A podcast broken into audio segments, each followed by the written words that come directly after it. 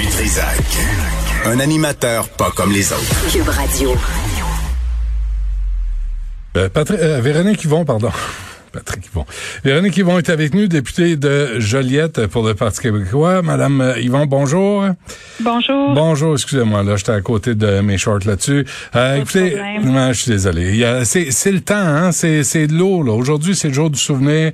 C'est novembre, là, il fait beau, mais euh, euh, l'automne. Est-ce que ça vous pèse autant que nous tous, là, c'est cette pandémie, puis ces remises en question de la façon de faire du gouvernement?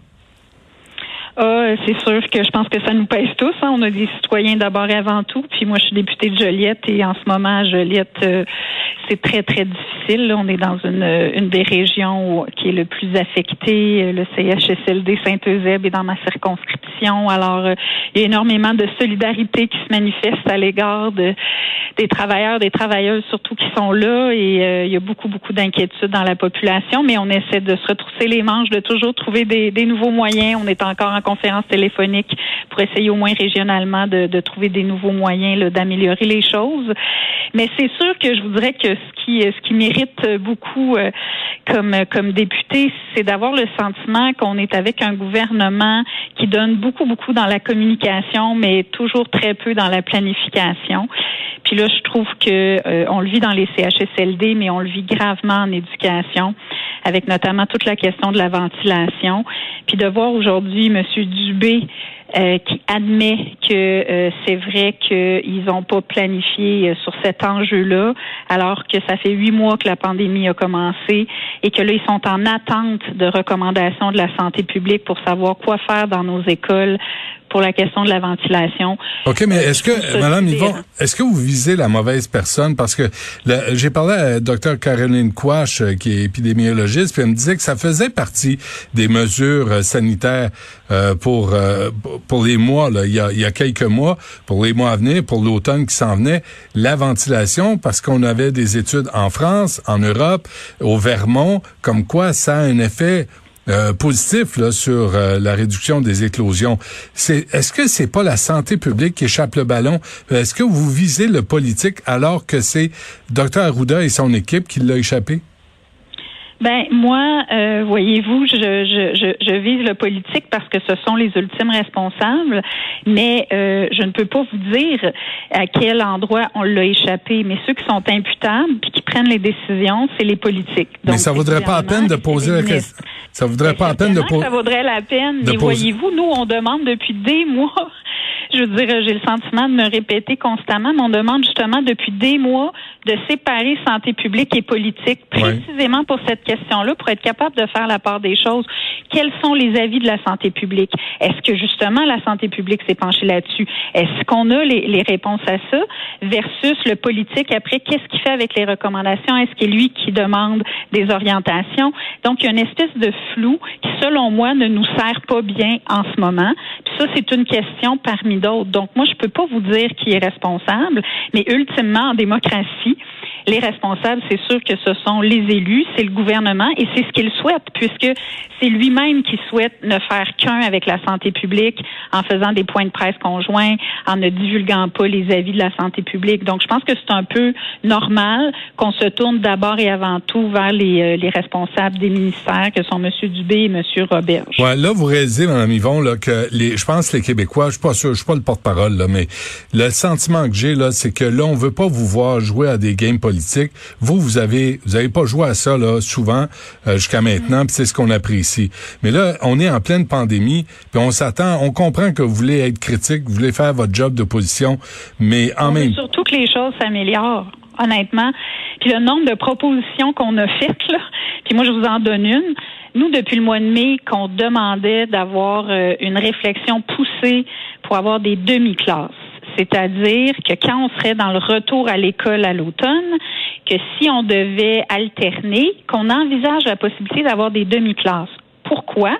Parce que vous allez avoir le même nombre d'élèves, mais au moins, dans votre classe, il va en avoir la moitié. Donc, la propagation va être moins intense. Puis là, avec les défis de ventilation, c'est quelque chose qui ferait beaucoup de sens. L'OMS va dans ce sens-là. L'INSPQ, on l'a appris il y a quelques semaines, avait fait cette recommandation-là. Et le gouvernement nous dit non, non, non, c'est pas possible. Pourquoi c'est pas possible? En ce moment, on a décidé de faire des classes alternées, hein, secondaire 3, 4, 5. Une journée sont en classe, une journée sont chez eux. Nous, ce qu'on dit, c'est qu'on pourrait arriver au même résultat en ayant la moitié des élèves en classe, la moitié chez eux, mais dans une même classe, ce qui fait que tu en as 15 dans ta classe au lieu de 30 au secondaire. Tu es capable d'avoir euh, de, l'espace. Donc, l'enjeu de la ventilation devient moins grave, même si on devrait évidemment mettre toutes les mesures optimales en place pour la ventilation. Peux avoir les élèves connectés, donc qui suivent le cours, mais au moins tu pas 30 collés, les bureaux collés les uns sur les autres, quand on voit à quel point ça continue à augmenter. Hier, il y avait une enquête là, dans le journal de Montréal qui disait qu'au 1er octobre, on avait à peu près 1100 cas dans les écoles. Puis là, en date du 6 novembre, on est rendu à 2000. Mhm. Chez les enseignants, ça a triplé. Mhm. Donc, le problème, c'est pas que les jeunes deviennent archi malades, mais on le répète tout le temps, c'est qu'après, ils ramènent ça dans la communauté, dans leur famille, leurs parents travaillent, leurs parents vont travailler dans des hôpitaux, dans des entreprises. Donc, le, gouvernement arrête pas de nous répéter comment c'est important de garder les écoles ouvertes et nous, on est tellement d'accord avec ça parce qu'il faut pas sacrifier cette génération-là. Mais si c'est si important, il faut déployer des moyens, il faut écouter ce que la science nous dit, puis il faut prendre acte de ce qui se passe. Avec la ventilation, la taille des classes, le soutien pédagogique. Encore une fois, ce matin, on voit qu'il est pas au rendez-vous. Mhm. C'est des enjeux qui sont criants. Fait que moi, c'est effectivement, c'est pas mon genre de vouloir euh, déblatérer. J'aime mieux être en mode constructif, mais j'avoue que là, je ressens quand même une exaspération parce que moi, personnellement, ça fait depuis le mois de mai que je mets des propositions sur la table euh, pour l'éducation, puis on les on les retient pas, on continue à, à s'entêter dans certaines manières de faire. J'ai proposé au mois de septembre je contribue en éducation, fait qu'une autre proposition constructive. Finalement, trois semaines après, le gouvernement a dit oui, ce serait une bonne idée pour essayer de décharger les enseignants qui sont rendus, qui font de la surveillance, puis qui donnent du purel. Peut-être qu'on aimerait mieux qu'ils fassent de la récupération avec les élèves. Fait que j'essaye au maximum de faire des propositions, mais je pense que des fois, il faut quand même dire les choses comme elles sont. Non, non, bien, bien sûr. la question de la ventilation, ils l'ont ils l'ont échappé. Là. Ouais, là, il y a quand même des négociations présentement là, entre euh, le ministère de l'Éducation et les enseignants. Et moi, j'ai constaté, Madame Yvon, le salaire de prof après quatre ans d'études universitaires, c'est 42 000 pièces. Et euh, là, on a on a boosté, paraît-il, les, les salaires des préposés aux bénéficiaires à environ 50 000 dollars après trois mois de formation. Je veux pas dénigrer le travail. On sait que c'est fondamental le travail des préposés aux bénéficiaires, mais là, il serait hautement temps, après en avoir donné tant aux médecins au Québec, d'en donner un peu plus aux enseignantes je ne pourrais être plus d'accord avec vous. Puis je pense que le grand paradoxe là-dedans, c'est que oui, enfin, ils se sont réveillés pour les préposés aux bénéficiaires, qui est un emploi fondamental où il y a une très grave pénurie. Mais on vit la même chose en éducation. Il y a une très grave pénurie. Puis ce qui est encore plus surprenant, euh, c'est que le gouvernement, pendant la campagne électorale, la CAC avait promis d'éliminer euh, les premiers échelons. Les six, ouais. Euh, pour faire exactement les six premiers échelons pour commencer avec un salaire beaucoup plus intéressant et de vraiment valoriser davantage la profession. Ils arrivent à la table de négo, ils font le dépôt des offres et ce n'est même pas repris. C'est même pas une position de départ du gouvernement. Donc, comment peux-tu penser que tu es crédible quand tu t'es engagé à ça en campagne électorale? Puis là, quand tu arrives, tu ne proposes pas la même chose, mais tu dis que tu valorises beaucoup la profession puis l'éducation. Donc, euh, Avez-vous l'impression, Mme Yvon, que le gouvernement euh, est, est, débordé, là, est, est, dépassé par les événements, euh, que peut-être euh, Christian Dubé qui a remplacé Daniel McCann, ça change fondamentalement pas grand-chose au système, que Marguerite Blais a été tenue responsable de peu près rien de ce qui s'est passé dans les CHSLD, puis, euh, puis ça, on, file à travers ça. C'est clair, puis c'est pour ça que nous on aimerait ça qu'on soit vraiment dans un esprit euh, euh, qu'on revienne un peu à l'esprit du début où il y a une grande euh, collaboration, mais pour ça, il faut aussi sentir que quand il y a des propositions qui ont du sens puis qui sortent pas juste de notre tête euh, de l'opposition, mais on s'appuie sur des études scientifiques. Je pense que l'OMS puis l'INSPQ, euh, c'est des choses solides quand on peut faire des propositions. La ventilation, tout le monde le dit. Docteur Quash le dit. Puis Docteur Quash a le raison de, de, de soulever à quel point c'est un enjeu important. Mais on a pensé en termes de ventilation de manière générale, puis on a donné des budgets de manière générale pour les écoles, mais on n'a pas ciblé c'était quoi les mesures prioritaires en lien avec la COVID pour la ventilation. Puis là, les parents reçoivent des lettres. Je veux dire, je ris, mais c'est vraiment pas drôle de, de, de, de, prévoir peut-être un survêtement euh, supplémentaire. Ben oui, on l'a reçu. Euh, ah Oui, c'est ça. Hmm. Euh, peut-être une couche de plus parce qu'il va falloir garder les fenêtres ouvertes. je veux dire, nos enfants sont pas faits en chocolat, là. Je suis bien consciente de ça. Mais est-ce que c'est optimal en, au mois de décembre, janvier? Non, mais, mais encore là, encore là, là, je comprends pas pourquoi on leur dit de se mettre en, en, en de skidoo pour aller à l'école, alors qu'on peut simplement ouvrir les fenêtres pendant les récréations, pendant le dîner. Il me semble que ça serait déjà assez. Il me semble que ça ben, serait déjà mieux. Je pense que oui. Moi, je suis pas, moi, je suis pas une spécialiste. Fait que c'est ben ça que je fait depuis des mois. Puis c'est pour ça que je veux les avis des spécialistes, mais je veux les avis des spécialistes qui se transforment en mesures très claires, très ciblées, très limpides. Donc, les écoles, les directions qui ne savent plus où donner de la tête, on leur en rajoute maintenant avec la ventilation. On va savoir c'est quoi les bonnes pratiques. Puis après, on va informer les parents pour que ce soit les bonnes mesures. Mais est-ce que s'il faut, je sais pas, que vous laissiez vos, fenêtres ouvertes en tout temps, ben là, c'est un enjeu euh, qui est différent que ben non, ça n'a pas de sens. 15 minutes. Donc, ben Mais c'est fou aussi qu'on soit en train de parler de ça à la mi-novembre, ben quand il me semble que c'était écrit dans le ciel qu'il y aurait encore un hiver cette année. moi, moi j'étais un peu préparé à ça. Ouais, et il y a, y, a, y a beaucoup de bons de sous-ministres au ministère de l'Éducation. Là. Je sais pas, tu sais, parce que je veux bien qu'on vise euh, M. Roberge, c'est lui le ministre, c'est lui le boss, mais vous savez comme moi là qu'il y a toute une gang de gens qui sont là à vie, à mort, à jamais euh, dans les ministères qui se traînent les pieds. Là. Parce que c'est pas juste M. Roberge. M. Roberge aurait pu recevoir aussi des recommandations de tous les fonctionnaires du ministère de l'Éducation. Faudrait peut-être qu'ils allument eux autres aussi. Ben, il y a, y a, toute une. Je dirais qu'il y a beaucoup de gens là, qui sont au cœur de ça. Évidemment, il y a l'éducation avec les hauts fonctionnaires, il y a la santé, parce que la ventilation puis l'organisation, c'est la santé. Il y a la santé publique.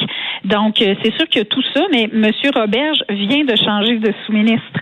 Donc, c'est à lui de nous dire si euh, tout ça va changer les choses. Mais je dois vous dire que comme le changement à la tête du ministère de la, de la Santé n'a pas l'air d'avoir euh, changé grand-chose pour l'instant, on semble pas non plus voir de grandes transformations et de grandes révolutions là, depuis que M. Sancartier est le nouveau sous-ministre à l'Éducation.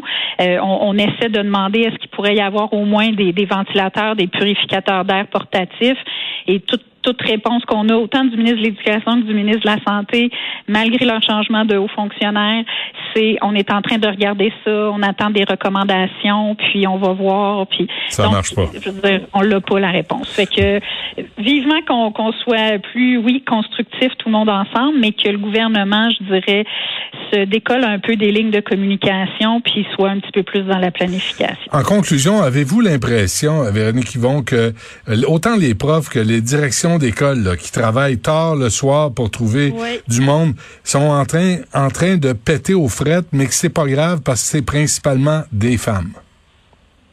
Ben, écoutez, euh, c'est sûr qu'il me semble qu'on l'a eu l'avertissement avec ce qu'on a vécu dans les, les CHSLD au printemps avec les préposés, avec les infirmières, des gens qui se donnent corps et âme. Ben, dans le milieu de l'éducation, en ce moment, là, je mets tout le monde au défi d'aller faire une semaine comme euh, les, euh, les enseignantes, les, les, les, éducatrices en service de garde scolaire qui doivent gérer des fois deux bulles, trois bulles qu'il faut pas qu'ils se rencontrent. C'est hallucinant ce qui gère les directions d'école. Euh, puis de revenir de là puis dire oh wow et de ne pas avoir une admiration sans borne. Donc oui, j'espère que les professions de femmes vont enfin avoir toute la reconnaissance euh, qu'elles doivent avoir euh, monétaire euh, et aussi dans la société parce que trop longtemps on se fie sur le depuis trop longtemps on se fie sur le fait que ces gens-là ont des vocations. Mais c'est pas parce que tu as une vocation que tu es passionné par ce que tu fais que tu devrais pas être rémunéré ben convenablement parce que tu le fais. Puis on salue Marois Risky qui, qui va dans, à l'école, qui fait du remplacement. C'est pas. non, non, mais bravo. Non, sérieusement, là, bravo. Et il y en a qui ont décidé de mettre l'épaule à la roue, puis on, les remercie là, parce que le système s'effondrerait, ça serait pas long. Exact. En hmm. fait, il faut prendre toutes les forces qu'on peut. Puis c'est pour ça que j'espère que le je contribue parce que quand je lis ce matin, euh, je suis vraiment, euh, moi, je pense qu'au cœur, euh, avant les, les, mesures sanitaires et tout qui sont essentielles, les mesures pédagogiques devraient être vraiment là de rattrapage et de récupération. Puis quand on lit ce matin que c'est pas en place, qu'il y a même plus de 40% des endroits où les enseignants disent qu'ils ont moins de temps qu'avant pour faire la récupération parce qu'ils font toutes sortes d'autres tâches de surveillance, de décontamination, de laver les mmh, bureaux, mmh, mmh. de faire de la circulation d'un corridor. J'aimerais beaucoup, beaucoup ça, que le je contribue, euh, que le ministre a finalement mis en place, il soit déployé rapidement pour qu'on vienne aider et soutenir ces gens-là de tous les moyens possibles. Bon, ben, on va le vivre ensemble, puis euh, on va, on va surveiller ça. Véronique Yvon de, du Parti québécois. Merci à vous. Bonne journée. Merci de votre intérêt. Au revoir.